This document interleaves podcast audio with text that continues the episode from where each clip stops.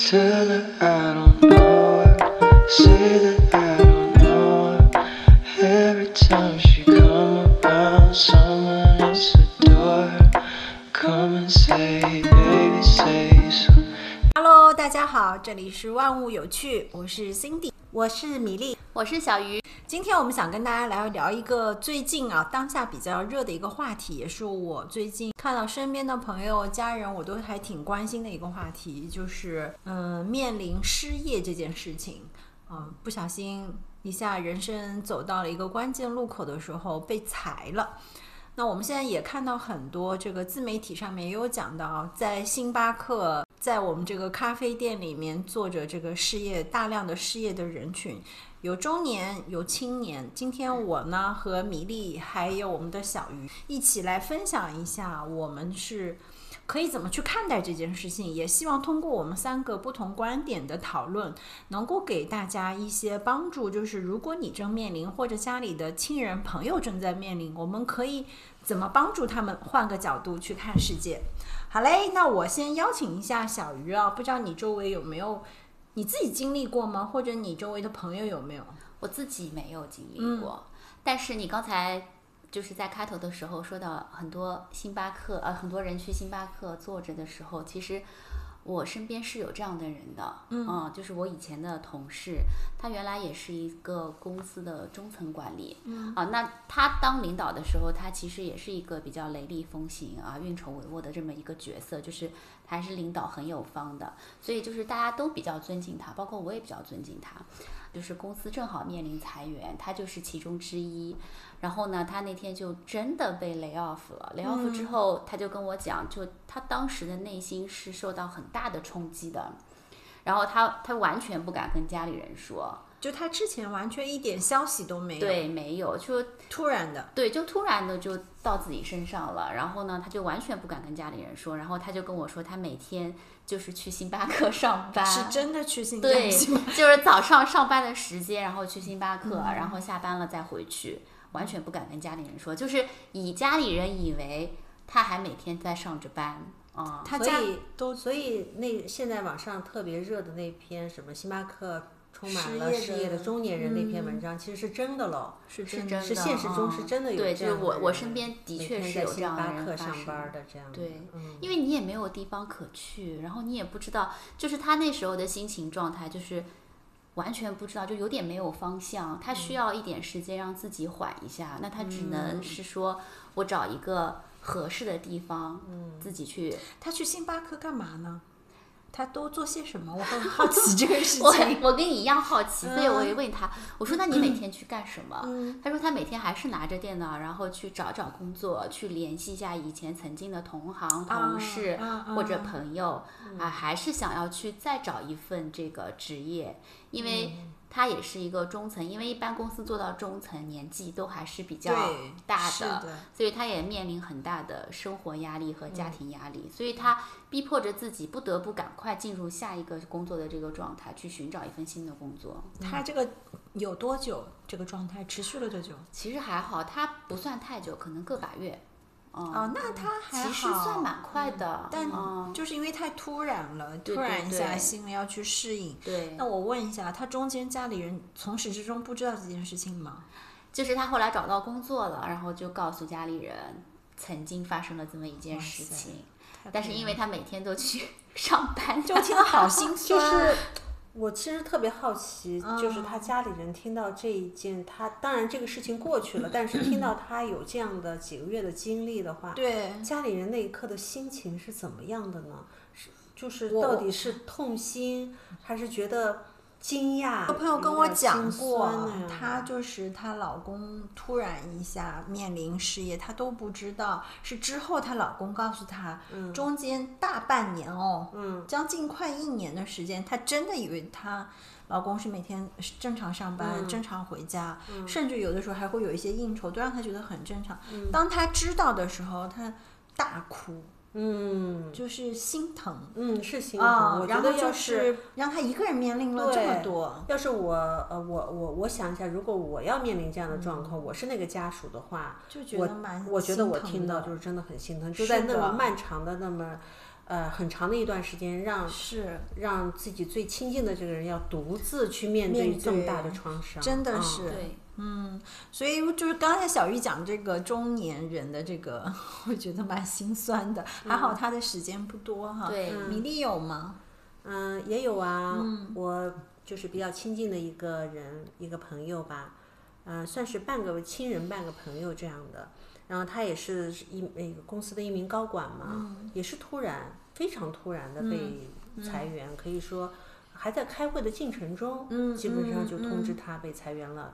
然后紧接着电脑也进不去了，然后门禁也进不去了，是是对，非常的突然。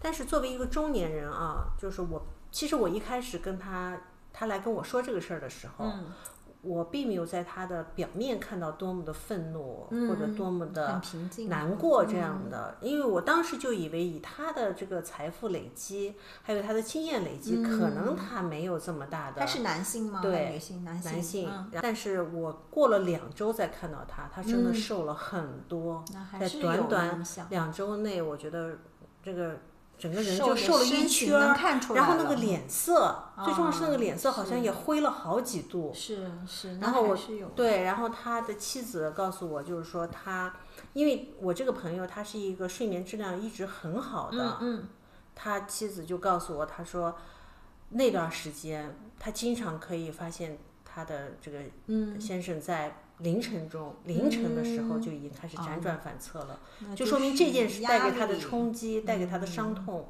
还是很大的。是的，嗯是的，我还有另外一个朋友，他嗯公被公司裁员，只不过公司没有那么突然，可能提前就告诉他了，嗯。然后就只是告诉他，就说这个职位我们可能在三个月后就没有了，嗯那他就要想办法去，可能要要不然寻找下家，嗯要不然这三个月内你得想办法找到一个出路吧。嗯，是因为这个他在这个公司待了很久了，身上有很强的这个公司带给他的这种企业文化的这个烙印，他也一直以在这个公司为荣吧，这样子。嗯所以他就算是后来到了新的公司，差不多有差不多有一年的时间，他都不准在家里人在。呃，家里提到前公司的名字，名字哈，也很长的一段时间也不能让家里人告诉他女儿，他他已经离开了了原来的那个公司这件事。哦他其实算不上失业，因为他在这个三个月内，他确实找到了下家，嗯他去了新的公司。但是我觉得他身上背负着太强烈的前公司带给他的那种荣誉感，嗯和那种就是企业文化在他身上的烙印。嗯，所以他不了对他不能接受，就像一个孩子，你被一个家庭踢出去了，对啊，他是认同这个家庭的，关键是对我非常认同家庭的价值观、嗯文化各对方面，我觉得我就是你的家人啊，对我怎么被踢出去了？对，所以他很长一段，你看从他嗯不让家里人提这个公司的名字，也不让别人告诉他女儿，你可以看出这件事带给他的伤痛还是很大的，是，对吧？就是很隐形的这些伤痛。对嗯就其实 lay off 被裁员这件事情，我发现中年人和青年啊，嗯正值上升期，他们可能遇到的困境是不一样的。嗯，就像前面我们说到的，都是中年人可能遇到这个问题。那像我自己也有一个朋友，他就是青年，正值这个上升通道，然后都。这个觉得自己无限的可能，公司给你给他的感受也是重点培养对象，结果夸啦他就突然被裁了，是突如其来的被裁，嗯而且他的公司是非常好、非常好的一个公司。那被裁了之后，好像你说有有创伤，一定有心理上的失落，一定有。但是好像因为他年龄很小很小，比如要想九零后的，他就我就觉得，因为家里他们这一代人跟我们不一样哈，就是家里条件还行，嗯。所以呢，就是他觉得哎，有一个 gap year 也挺好。嗯。嗯，当然，因为他比较不巧的是遇到像今年整个大环境都不太好找工作，所以前一段时间跟我讲还在找工作，就是有点慌。嗯倒不是为了生存慌，因为毕竟还年轻，他有嗯很多的想法的时候有点慌，是这么一个。就是我觉得年轻人和中年人还是有很大的不一样，所以我觉得像中年人刚才咱们分享的这个案例啊，嗯，就可能会面临的困境更多的是很现实的东西。对，就是咱们现在网上不是有一句话吗？中年人的配套很可悲啊，中年失业，嗯，家有房贷，老婆不工作，孩子还要哦上国际学校，嗯，这个真的是件很可怕的事情。还有父母还没算呢，是吗？对，还有一个父母，你说父母如果说还健康的还好，如果父母也需要，对吧？身体不好要照顾，这真的很累。所以我想分享一下，就是我们来聊聊看啊，中年人可能会遇到的哪一些困境，在这个心理层面。我觉得就是要看到他们所谓有一些平静外表下的那个伤痛，嗯，就是他可能没有办法跟你呃这么直白的说出是来，是，所以我们去我我们要观察，就是要观察他。就我很好奇一点，我不知道大家有没有发现，我不知道这个文化是不是我们国家独有的，就是好像人们对悲伤这件事情不太愿意去触碰。或者是消极的事情，他不太愿意向外人吐露。像你的朋友，你的朋我不你那个朋友一不知道跟家里人说是说的是吧？说的，他的朋友是不说的。那像我们看到，就是很多人他是不说的，那就是自己默默去承受。然后我我去咖啡店里面做兼职，或者我去找工作也好，他他不说。哎，但是他虽然说，但是我听他的妻子说，也不能深度讨论，聊呀，对，不能深聊，就是你一跟他多说两句，就说你接下来的计划或者你现在的感受什么的，他都是完全回避的，有的时候甚至会吵一架，就是他不想让你再次的去触碰他那个触碰他那个伤口，也不想让你再可以说让你去看到他那个软弱的那一面吧，我觉得是这样。就可能人到中年遇到这个事情，他有太多的那个，我觉得有太多的包袱让他不能说。嗯，对，而且你想，他本身面对这样的事情，他其实是有一个很大的冲击跟压力在的。然后他如果跟自己最亲近的家人去表述这些东西，那如果你的家庭的这个环境足够的安全，他可能也会说。但是他们会有一些担忧，是说我本来这个事情对我来说已经有压力了，对然后我我再告诉你，那你对我的这个态度，他可能有些时候家人可能是关心你，问问啊你最近怎么样，有没有找到工作什么的。那在他看来，他可能觉得这个无形之中又给了他多一重的压力，对，他就没有办法去化解和面对这些问题，所以他就选择不说，我就承受我可以承受的这部分压承力是的对呀、所以你看我那个朋友，他不是他妻子就说他经常在凌晨就听到他在床床上开始翻来对，我我翻去的。那个前同事也是，其实睡眠就会不好。可能白天他看上去还是平挺平静的，但是对于中年人来说，他可能晚上或者独自在某一个角落的时候，是他自己去舔舐自己的伤口。就他要面临的这个困境太大了，一个就是嗯我前面讲的，可能上有老下有小的这个困境，嗯然后还有一个是，我觉得中年人失业有一个很大的问题是很恐怖的，就是我的赚钱能力逐年在递减。最主要是很多很多人到中年以后，就是前面这么多年，就是嗯，咱们的经济环境还是不错的嘛，很多人在这个上升期，他其实找到了一些位高权重的这样的一些、一个位置。对，那么当你突然失业了。嗯，再加上现在的大环境的问题，你可能很难找到相应的位置。其实人的这个心理落差，嗯，要正视的，要正视这个心理落差。就是说，我们觉得，哎呀，有什么呢？你开滴滴，有网上有很多人就是非常的就觉得说，呃，很轻松的就说，那你不能去开滴滴吗？哦，你滴滴很卷，现在网约车就是很你先不要说管卷不卷，就说我觉得那些人就是非常轻松的，或者是非常的没有什么问题的，就是随便说一句，你不能去开滴滴吗？你不能去送外卖吗？是的，可以的，没有说不能，但是你要承认，所有的人都会面临一个心理落差的这个当然对，是的是不能不现实。不正视他这个心理上的这个因素是的，对吧？是的，就是说，你可以说我们心理足够强大，可屈可伸，对吧？嗯但是它也需要一个调整的一个过程。我是可屈可伸，嗯但是它确实是有个调整，而且基本上中年被裁啊，大部分其实都是在一个 level 上面了。对，他的收入是达到一定那个程度了，公司先裁的就是你们这一批。嗯，所以就是我前面讲的，就是他可能还要叠加的，就是面对自己赚钱能力的逐年减退，机会的减少。像现在我前两天跟我一个朋友聊，他就是说，现在公司他们公司有很大的外企，他们发展那个管理层啊，都要八六以后的。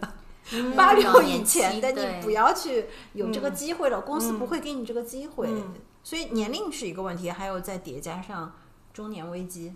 嗯，就我们不说别的，你生理上的一些衰退的感受度，会随着你的年龄增长，再加上这个失业，确实，我觉得中年人的困境多重好像打击。我觉得中年人的困境会让人觉得更心酸、更累，但年轻人，年轻人的困境会有哪些？年轻人就是找来找去都是这样的，比较基层的工作呀。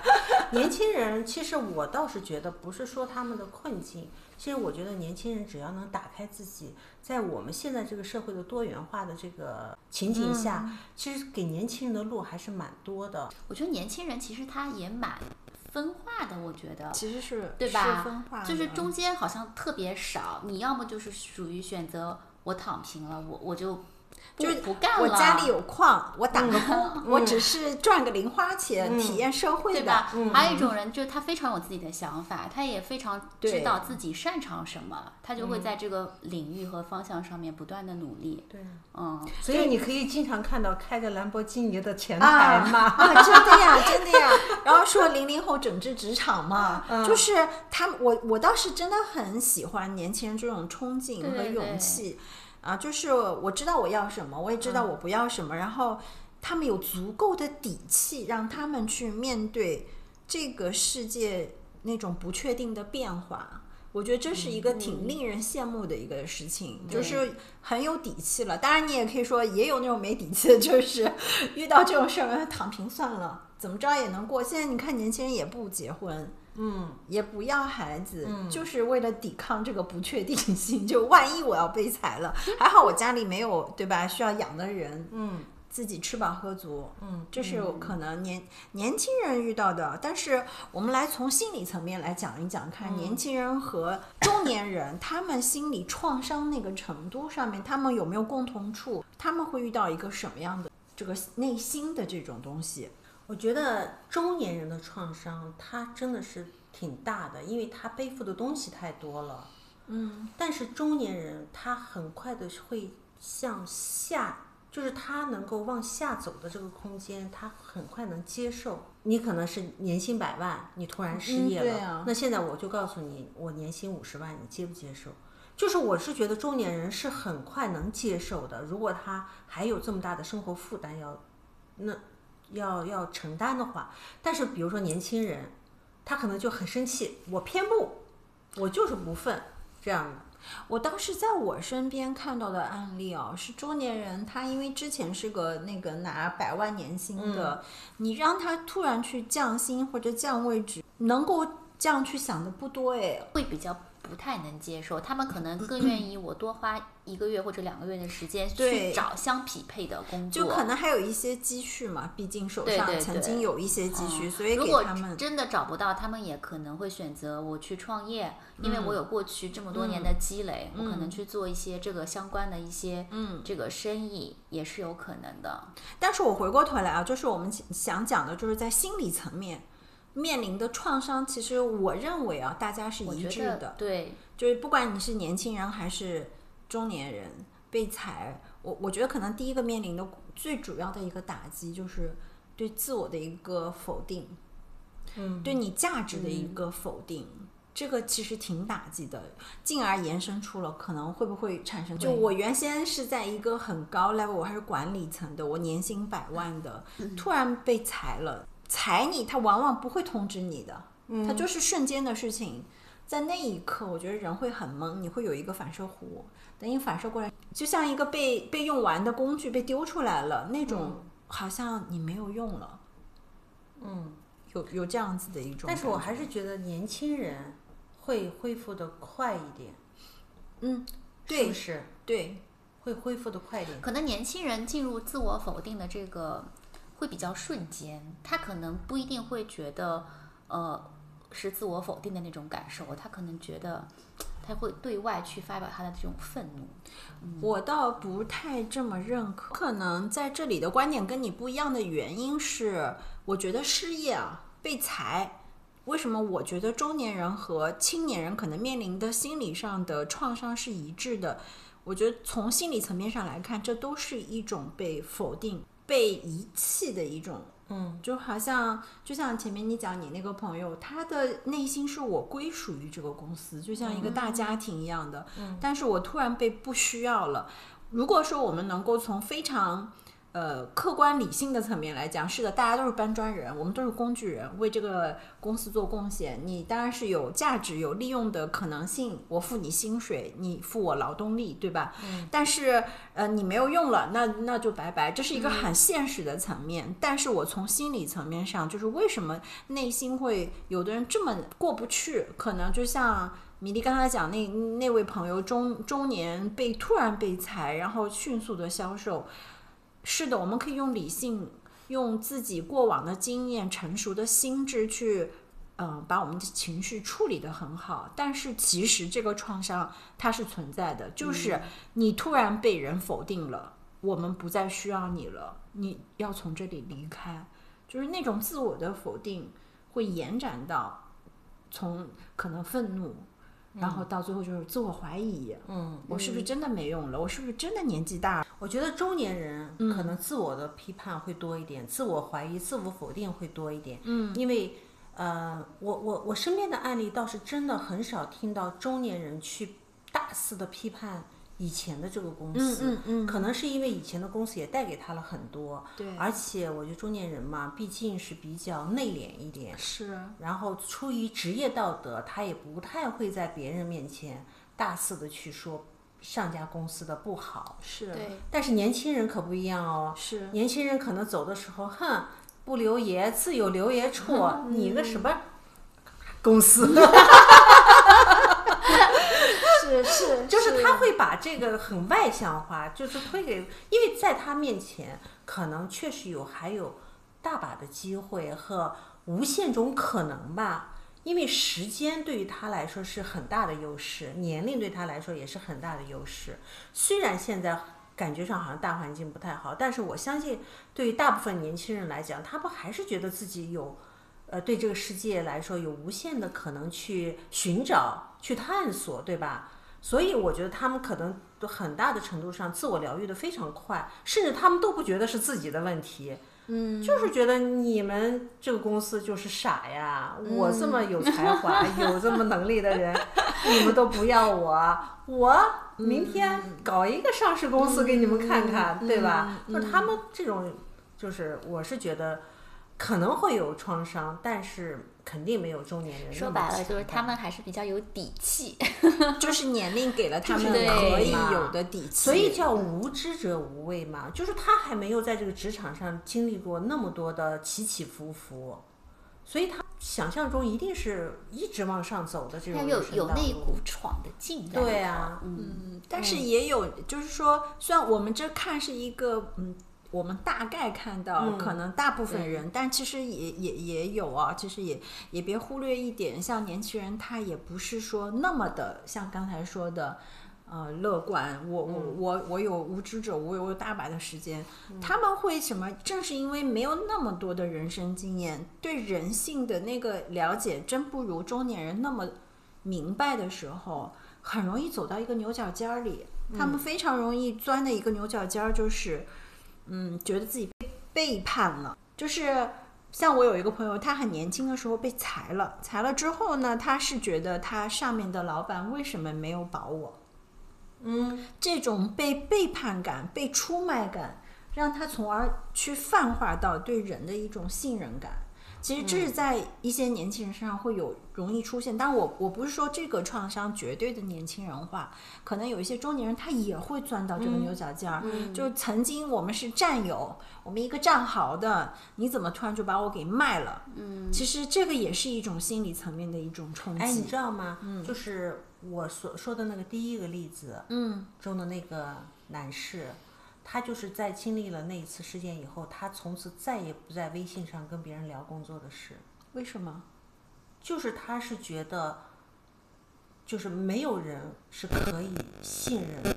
嗯，就是他觉得这件事情，因为他突然离职嘛，呃，公司突然通知他离职，一定也会呃去看看他以前有没有说过什么对公司不好的嗯事呃话呀，呃，做过一些对公司不好的事情呀。是那么当然最后也没有看出来什么，但是他就是从此以后再也不在微信上跟别人聊任何工作的上的事，就是他聊工作上是只在企业微信里。是，就是明显的伤到他这一点了，对就是那种信任感，对完全伤到了。对，所以我觉得在这个角度上来看，不管年轻人、中年人，他都是一样的，心理创伤其实是一样的。嗯，那延伸出来的，可能我觉得就像我们讲，人有一个反射弧，嗯，这个反射弧可能前面讲，哎。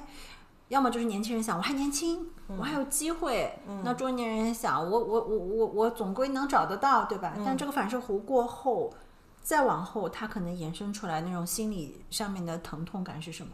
无力感。嗯，因为中年人可能会面对的是，哎，你真的再也找不到你曾经那个 level 的薪水了，嗯，对吧？你也不是每个人都那么幸运，我又能够，比如说创业或者 创造一个好的项目，对吧？嗯，那种无力感也挺让人焦灼的。嗯对，嗯，年年年轻人也会有年轻人的无力感。嗯，我觉得可能跟中年人不一样的是，他觉得没有希望。我不这样觉得。我们刚才不是就说年轻人觉得未来对他在他面前还是呈现着无限种可能吗？但是其实我我我我看到的是，在这个环境下，很多被裁的年轻人，他们出现的是没有希望。就给你们分享一个，就是前一段时间某个厂不是在裁吗？嗯，某个厂在裁的时候，然后就有一个人说：“我我正要去面试呢，面试的路上告诉我公司没有了。”嗯，其实是个调侃，但是会让人觉得。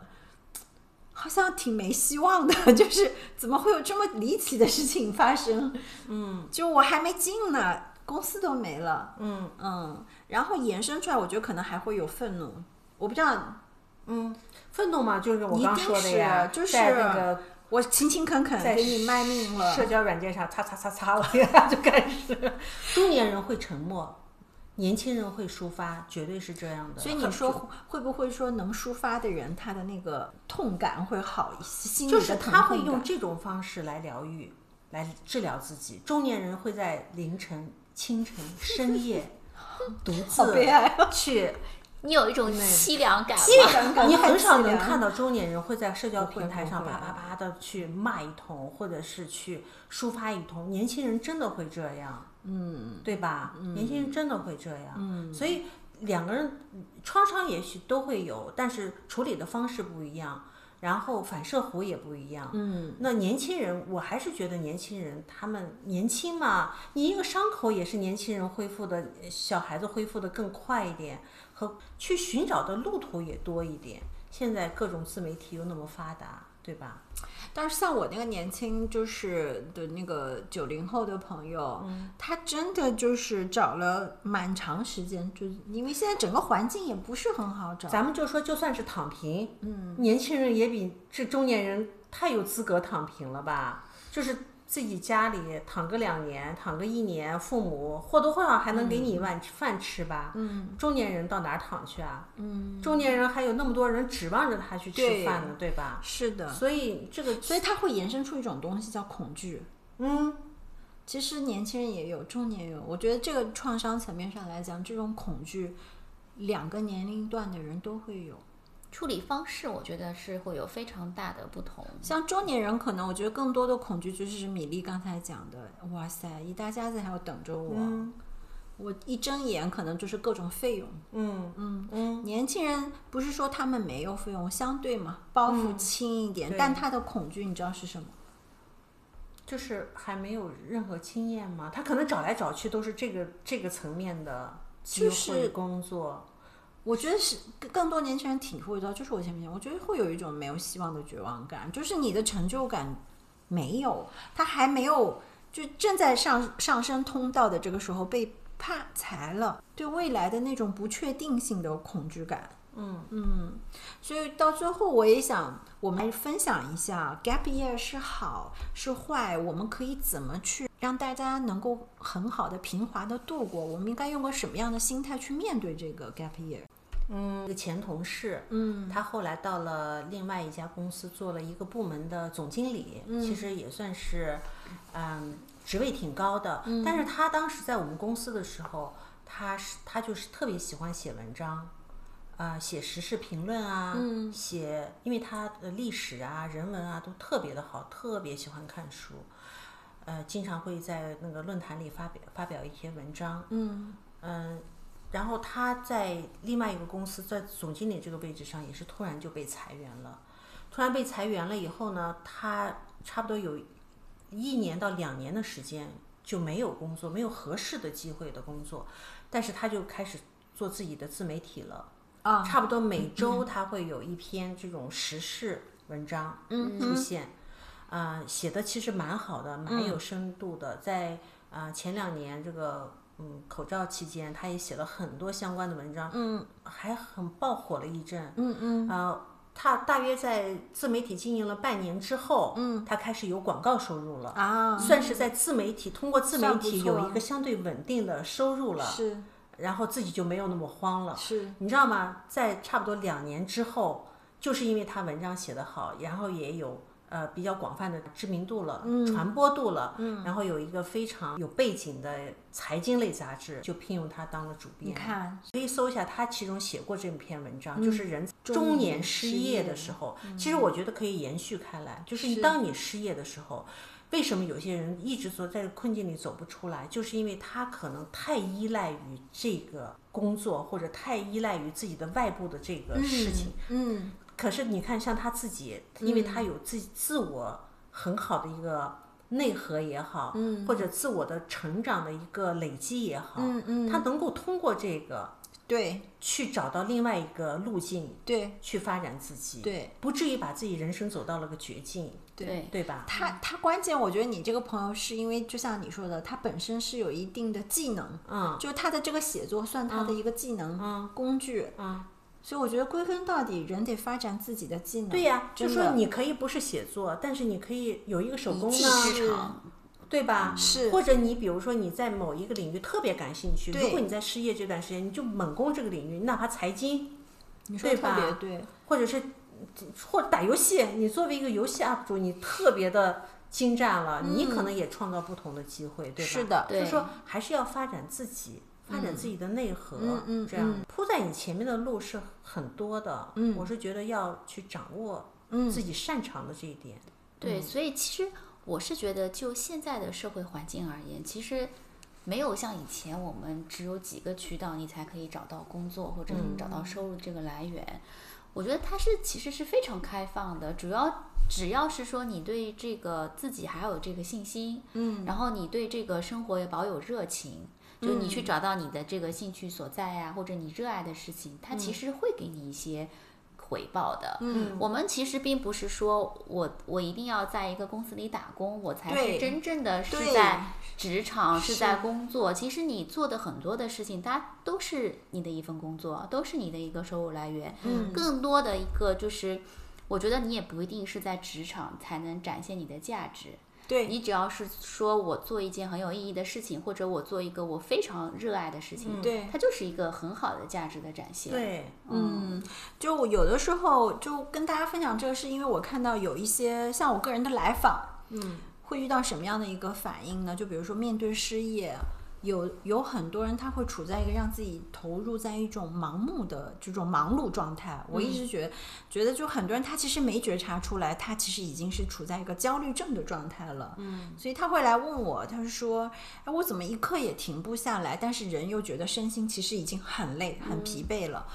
然后这个时候，你就看他是典型的一个焦虑的一个状态，因为失业之后，中年人要面临的这么这么这么这么多问题，所以我相信啊，很多在那个星巴克里面做的中年人，其实内心也都是这种焦灼的一种状态。那建议就是说，面对这些问题的时候，我们先忙起来，其实倒不是，而是静下心来好好看一看。对，吗为什么我们觉得 gap year 其实不一定是个坏事儿？它可能需要在人生这个时候按一下暂停键。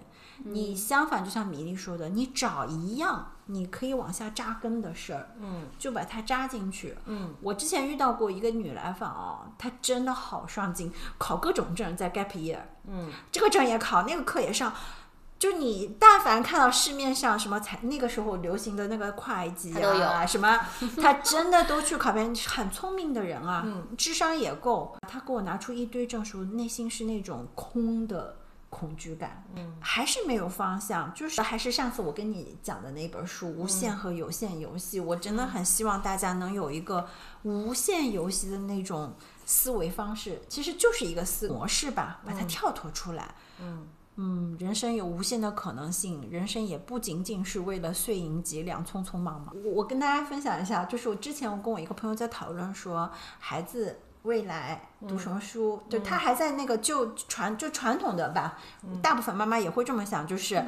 读什么书，嗯。读什么专业，考什么学校，最后从事一个什么样的职位，赚不赚钱，然后大概你觉得你能规划到这个人的一生一样的，但是有没有想过倒退回去，我们读书那个年代，你想象得到今天有这个自媒体，今天有这种直播带货，有这种主播这种职业，想不到的，嗯完全是想不到的。嗯，不要把自己限定在一个思维当中。要花点时间。我觉得那个 gap year 也许是你找到特长的一个很好的机会，因为平时我们是不太会有时间专门静下心来去想我自己特长是什么，就这么忙忙碌碌工作了这一生。嗯，还有就是，就我能想到的就是扭转思维，直面问题，可以找朋友聊一聊，说一说，静下心来看看自己可以有什么专长。就是等于说把当下的每一件事情让自己做起来。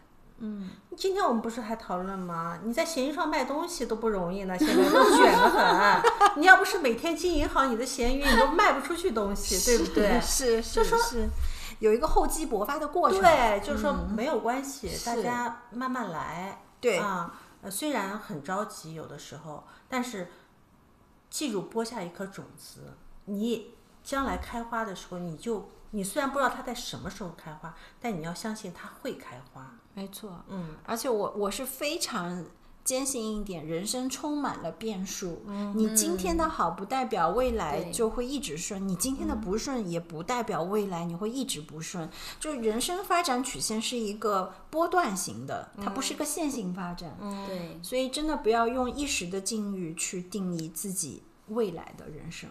嗯，这个就是我们今天想要跟大家带来的话题。如果你有想聊的，欢迎你们来投稿告诉我们，找到我们的微信，加我们的微信群，可以来跟我们一起参与话题讨论。我们也非常渴望见到大家。好了，这个就是今天的分享，拜拜。拜拜。拜拜。